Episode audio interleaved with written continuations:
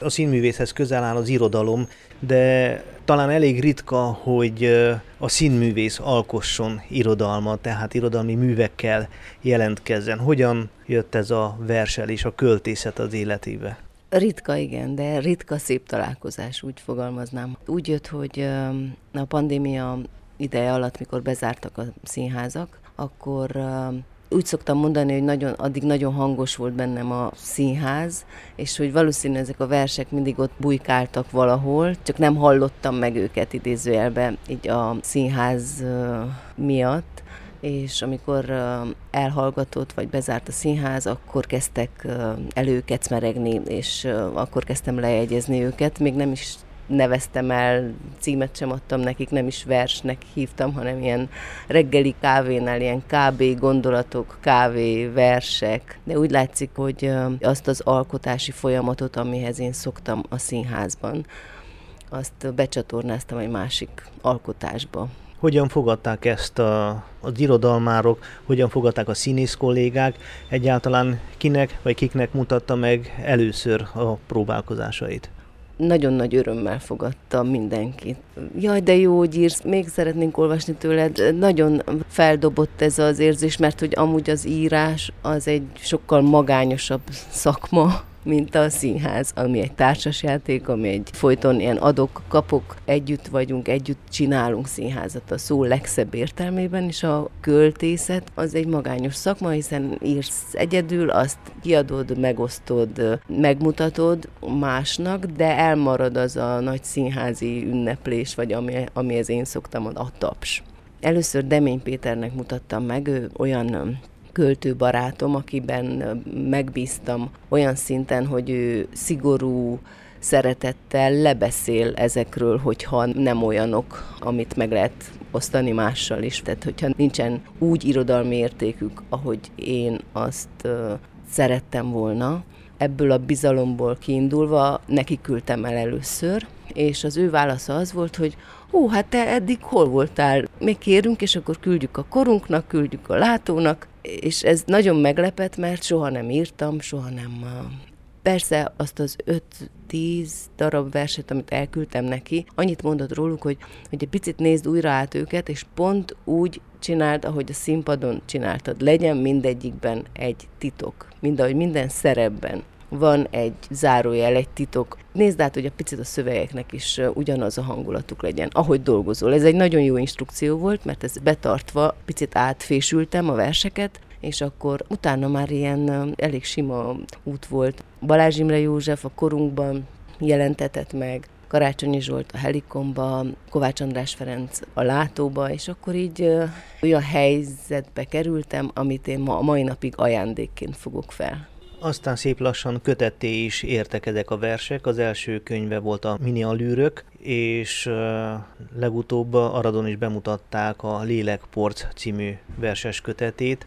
A kettő egymásnak mondjuk ugye egyik előzménye, vagy a második, a folytatása az elsőnek. 2021-ben jelent meg a Minialűrök a Koinonia gondozásában, és én tudtam akkor, hogy, hogy ennek lesz egy folytatása, nem álmodtam egy második kötetről, vagy nem ez volt a cél, vagy a, a kihívás, hanem egyszerűen csak gyűltek, jöttek a versek, lejegyeztem őket, megjelentek itt-ott, és ezért tulajdonképpen amikor úgy éreztem, hogy összegyűlt olyan 50 darab vers, amit újra megosztanék az olvasókkal, akkor szinte egyértelmű volt egy második kötet, tehát hogy a minialűrök hívja maga után a, a lélekporcot, az Exit kiadó nagyon gyors és nagyon szép munkával, nagyon gyorsan megszületett a kötet, és egy gyönyörű könyv van a kezünkben, és ugyancsak szerelemről, időről, mindkét kötetben a téma hasonló, és az a játékosság, ami a, a mini alűrökben megjelenik, az tovább folytatódik a, a lélekporcokba is, úgyhogy igen, folytatásnak is lehet mondani.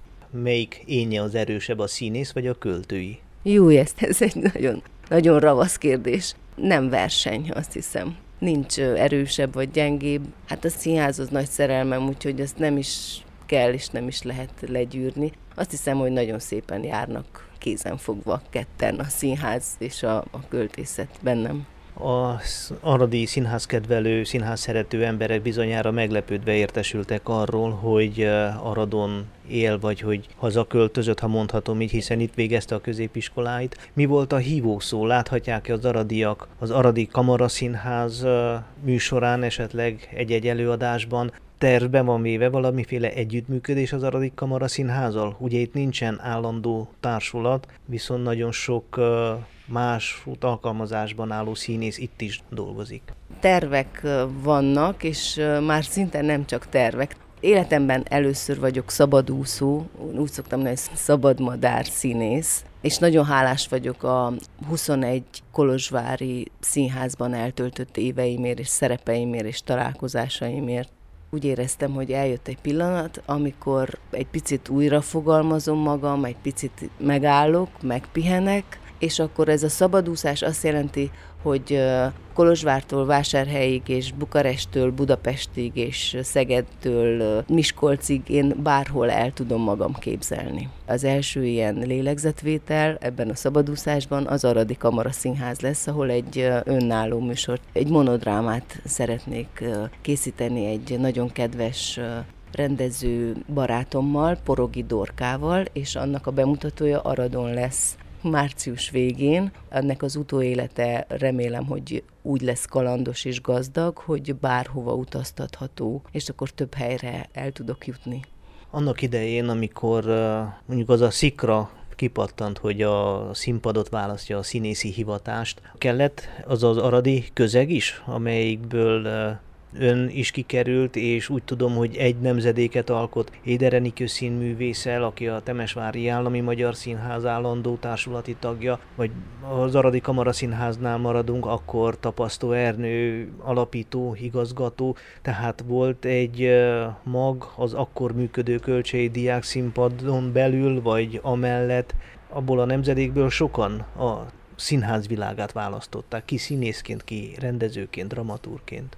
Persze, azt hiszem, hogy ott fertőzöttünk meg mindannyian, hiszen én például orvosira készültem, és az a diákszínjátszás, vagy a színpadon levő hangulat, vagy a próbák hangulata, voltunk kilencedikesek, tizedikesek, tehát hogy több évfolyamról összegyűlt emberkék próbálkozásai, vagy kacsingatása a színház fele, nagyon rányomta a bélyegét arra, hogy én aztán ezt a pályát választottam és mai napig tartjuk a kapcsolatot, tudunk egymásról, és igen, nagyon nagy befolyással volt rám ez a diákszínjátszás Aradon akkor 1900 94, 95, valami ilyesmi. Jó régen, de olyan, mintha a múlt héten próbáltunk volna, tehát annyira szépek voltak ezek a próbák, vagy ez a társaság, ami összegyűlt. Olyan nyomot hagyott bennem, és akkora találkozás és ajándék, ugyanazok vagyunk egy picit az érettebb formánkban. Gondolkodott-e azon, hogy valamit vissza is adjon ebből az új nemzedéknek, mondjuk a mostani középiskolásoknak, a színház iránt érdeklődőket terelgetni egy kicsit a színészi pálya felé? Ó, igen, és erről beszéltünk már Ernővel, hogy milyen izgalmas lenne, és nagy kedvem lenne hozzá, és erőm és energiám is, azt hiszem, hogy ebben a szabadúszásban, amikor csak írok, és csak visszaszokok a régi városomba a családommal, és egy picit pihentebb, nyugodt nyugodtabb évet választottam most, de ebbe belefér, és azt hiszem, hogy nem is árulok el nagy titkot, hogy erre készülünk hogy foglalkozzak kamaszokkal. Tehát ugye egy ilyen diákszínjátszó kör, beszélgetések, akár előadás is. Ezt nagyon szeretnénk visszahozni, mert hiszem és tudom, hogy nagy szükség van erre. Megragadott egy kifejezés, hogy a régi városom. Sokat változott Arad azóta, hogy elment innen? Bizonyára vissza-vissza járt olykor, de hát napi szinten nem így zajlott az élete. Igen, sokat változott. Pozitív vagy negatív irányba? Negatív irányba az épületeknek a tehát az utcákat újra járom, és uh, ismerkedem velük a gyerekeimmel együtt, és uh, elég sok gyönyörű építmény van rossz állapotban. De a pozitív része hogy egy ilyen nyugodtabb és kedves városra emlékeztem, és érzékelem, vagy az emberek nyitottságát, vagy kedvességét minden nap örömmel konstatálom, hogy kamasztól felnőttig, vagy az én generációm, akikkel újra találkozom, és az is olyan, hogy nem is telt el 30 év, hanem a tegnap találkoztunk, jó embereket keresem, és remélem, hogy az épületek előbb-utóbb megtalálják azt az anyagi keretet, amivel ők is újra tudják magukat fogalmazni. Tehát igen, ez a negatív és ez a pozitív része.